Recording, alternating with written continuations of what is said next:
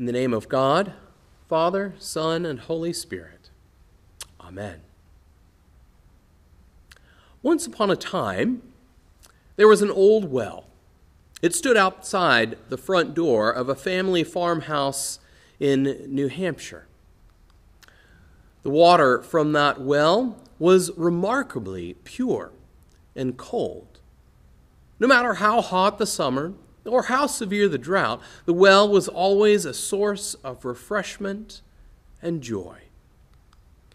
The old faithful well stood for years until eventually the farmhouse was modernized. Wiring brought electric lights and indoor plumbing and even hot and cold running water. The old well was no longer needed, so it was sealed up for use in possible future emergencies. But one day, years later, someone had a hankering for the cold, pure water of that old well. So he unsealed the well and he lowered down a bucket for a nostalgic taste of delightful refreshment from his youth. But as he pulled the bucket up, he was surprised that it was completely dry. That well that had once survived the severest droughts was absolutely bone dry. He was perplexed, and so he began to ask around why it had dried up. Soon, he discovered that wells of that sort were fed by hundreds of tiny little underground rivulets, which seep a steady flow of water. As long as water was drawn out of the well, new water would flow in through the rivulets, keeping them open for more flow. But when the water stopped flowing, the rivulets would clog and mud would close them up. And the well actually dried up, not because it was used too much, but because it was used too little. I share this because, in many ways, the same is true of us as Christians. If we don't draw from the living waters of Jesus Christ, who resides in us through the Holy Spirit, our lives become dry and barren. We need regular encounters with the Lord so that we don't become spiritually parched. Rather, we are called to live in the fullness of the Spirit of God who resides in us, in all that He's purposed for us. And today stands a reminder of this need for in, a continual encounter with the living God in all of our readings that we've just heard on this Transfiguration Sunday. But let's spend just a few moments in our first reading from 1 Kings as we look at Elijah's encounter with the living God and three reminders that arise for us to encounter God daily and to draw from the living waters as we cooperate and lean in to the Holy Spirit each and every day. So turn with me, grab your Bible, or pull back up, or hold before you that reading from uh, 1 Kings chapter 19, beginning in verse 9. As you locate it, let's remember where we are in Scripture. The time of Elijah was one of great trial. Israel had turned from walking with the Lord to seek false gods as they followed after the wayward king of Israel, King Ahab, and his treacherous wife, Jezebel. Now, just before this moment, Elijah had defeated the prophets of Baal, he'd executed judgment upon them, and consequently had incurred the wrath of Jezebel, which led him to flee from before her. And we pick up now as he's on Mount Horeb, the very same place where Moses encountered God generations prior, as Elijah has now retreated into a cave. And it's there we pick up as he encounters the Lord we see the narrative opens as the Lord asks Elijah what he's doing. Why is he there? And as he does so, the Lord's question gives us a bit of a peek into Elijah's condition as Elijah responds. Notice it's evident that Elijah responds from a place of defeat. Despite all that God has done, despite the major victory that Elijah has just had over the prophets of Baal, let alone the earlier acts that God has done through him for the widow of Zarephath and the miraculous raising of her dead child. In addition to the miraculous provision of God to get him to this mountain, let alone protect him from the king of Israel and Jezebel, here we find Elijah despondent, defeated, and depressed. The wrath, the opposition of just one person, Jezebel, has overshadowed all that Almighty God has done. It's stolen his joy. And so Elijah pours out his frustration before the Lord in response to God's question of him. But notice God's reply God is unchanging, his character is unwavering. He remains merciful and faithful. If you look back in verse 11, we see the reply of Elijah is one to remind Elijah of who God is, instructing Elijah to go to the mouth of the cave. And it's there that the Lord first displays his power and might before Elijah with the wind and with the earthquake and with the fire. It's a reminder that God is in control, that he still remains in power, that he's not forgotten nor forsaken Elijah. And then finally, in God's mercy, after this display of, of uh, great power, comes this gentle encounter with the Lord and the sound of a whisper.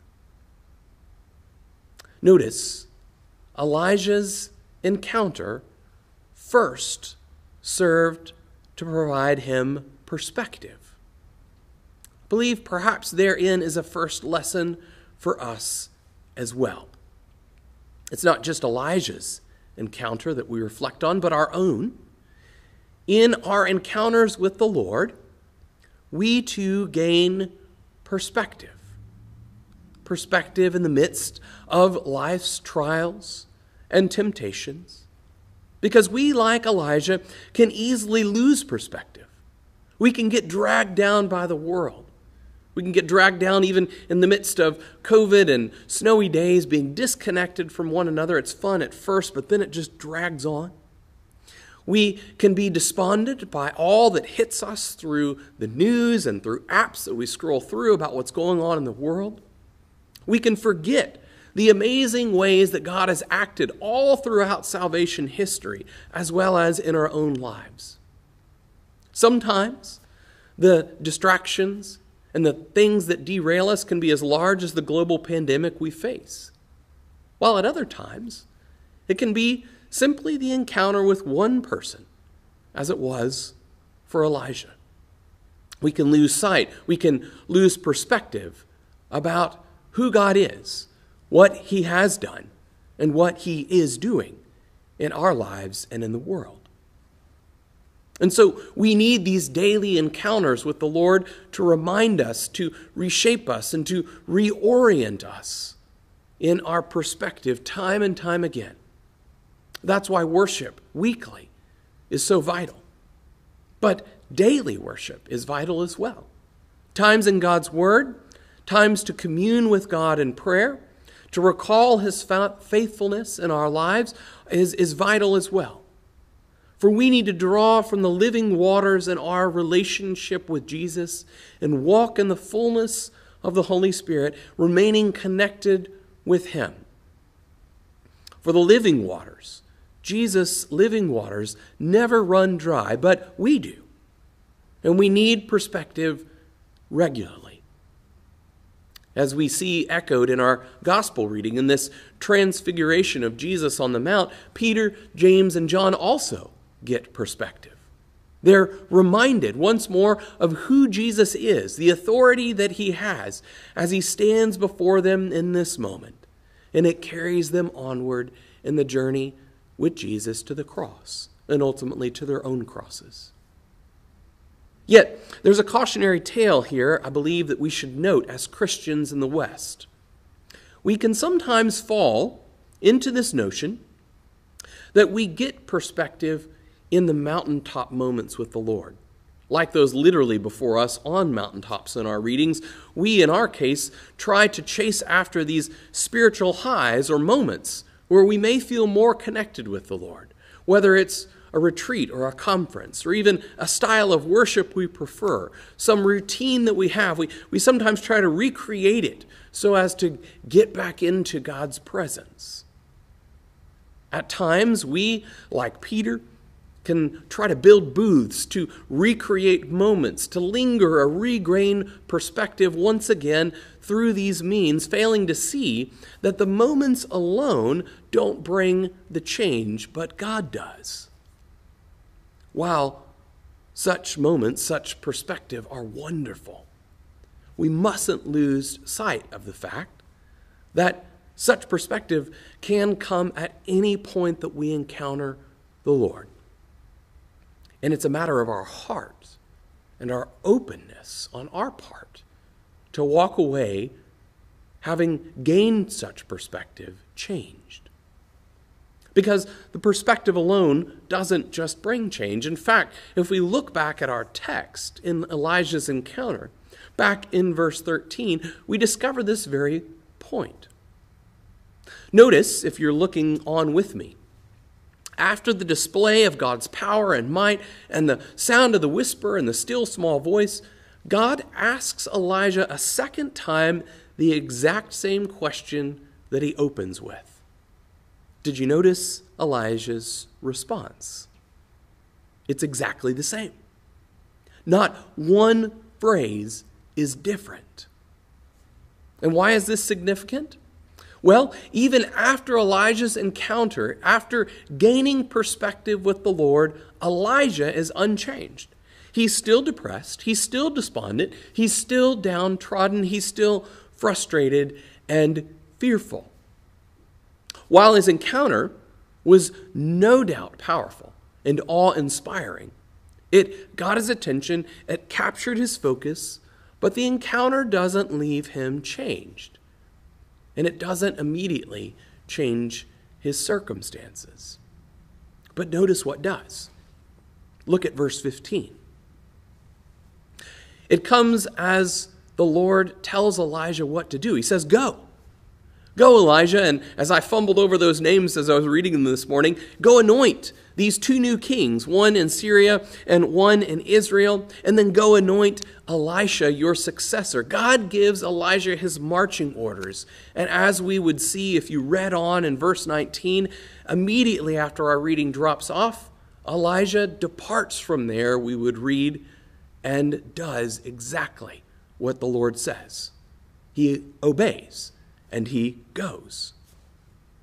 Now, you see what happens there? Elijah's encounter with God gives him perspective. But what changes in him comes not merely from the perspective that Elijah gains, but from the purpose that comes forth from that perspective. Beloved, I think there's a second lesson for us as well. We need encounters with the Lord that give us perspective, but that also give us purpose. Because many times we can get excited, fired up, and enthusiastic, ready to take on the world, but we don't know how. We don't know what to do from that encounter.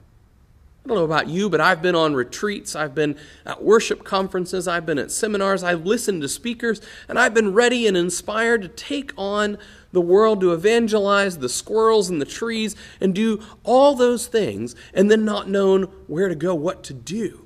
And I go back to life as usual. You see, um, the change comes in the purpose we're given. That's something God does. The purpose to go, to live in the power of the Holy Spirit at work in you to cooperate and to realize who it is who resides within you, and then to lead a life doing the things that Jesus taught and commanded. That is our purpose to go and live the life that Jesus taught and commanded. To go and to walk in mercy and forgiveness, especially when it's hard. To raise children in the knowledge and love of the Lord, which comes with choices.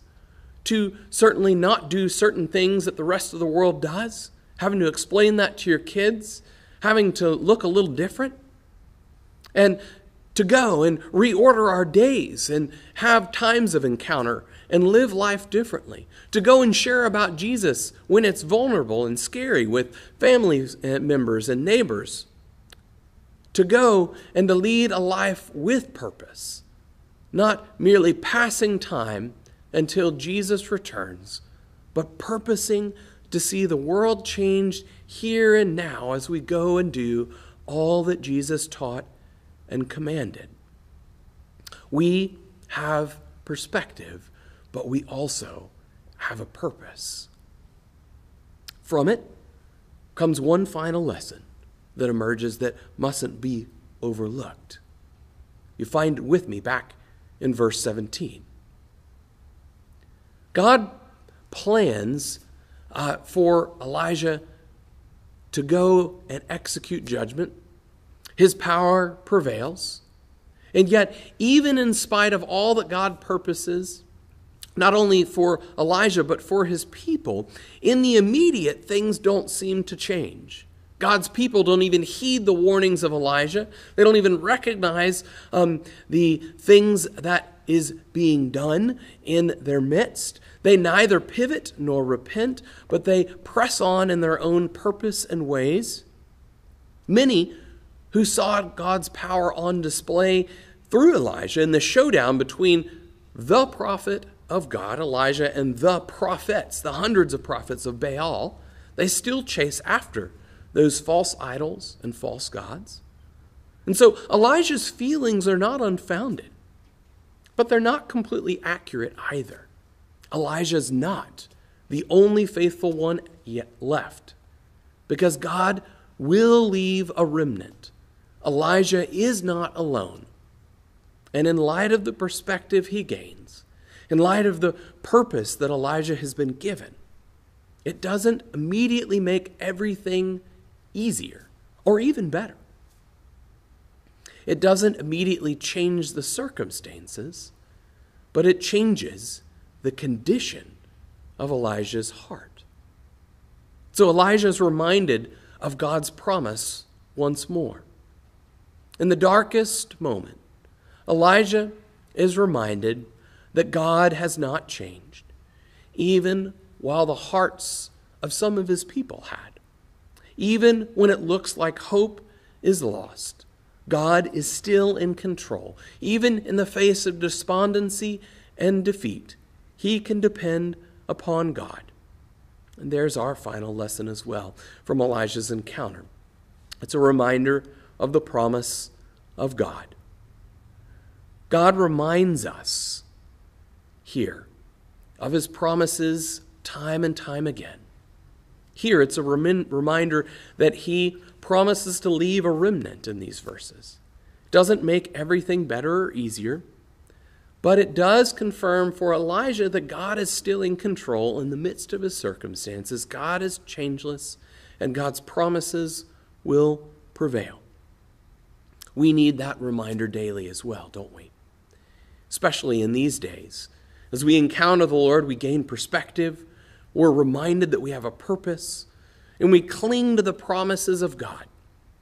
Especially when it appears that life around us has not changed, when it seems as though nothing is happening when we need to be reminded of the story that God is graciously giving, when we pray and we see no effect, when we talk to people and we see no change, when we're out in the world and it looks like nothing is changing, we have the promises of God as we persevere. The final amen, before the final amen in Revelation, at the conclusion of the story, we're reminded God reigns and rules, and all things are set right. But until that time, trials will come, changes will beset us, and the days will be hard, but God's promises never fade and will always come to pass. Keeping the promise before us gives us hope in the moments when hope seems lost, just as it did for Elijah, in these or any dark days that we may face. And they stand as a reminder to us that we need daily to encounter God and to drink deeply from the living waters through faith in Jesus Christ as we commune with Him and walk in the power of the Holy Spirit. We need daily encounters. For from such daily encounters, we're provided perspective, we are given a purpose to go and do all that Jesus taught and commanded. And then we walk in the power of the Holy Spirit, remembering his promises. Even when things don't change, even when challenges arise and trials come, we remember that God does not change and his promises never fade. So, beloved, let that truth wash over you today. Let it refresh you today. Let it reinvigorate you today so that you don't merely leave this day refreshed, but you leave this day with more than a feeling. You leave with the fortitude to forge on in Christ Jesus. In the name of the Father, and of the Son, and of the Holy Spirit. Amen.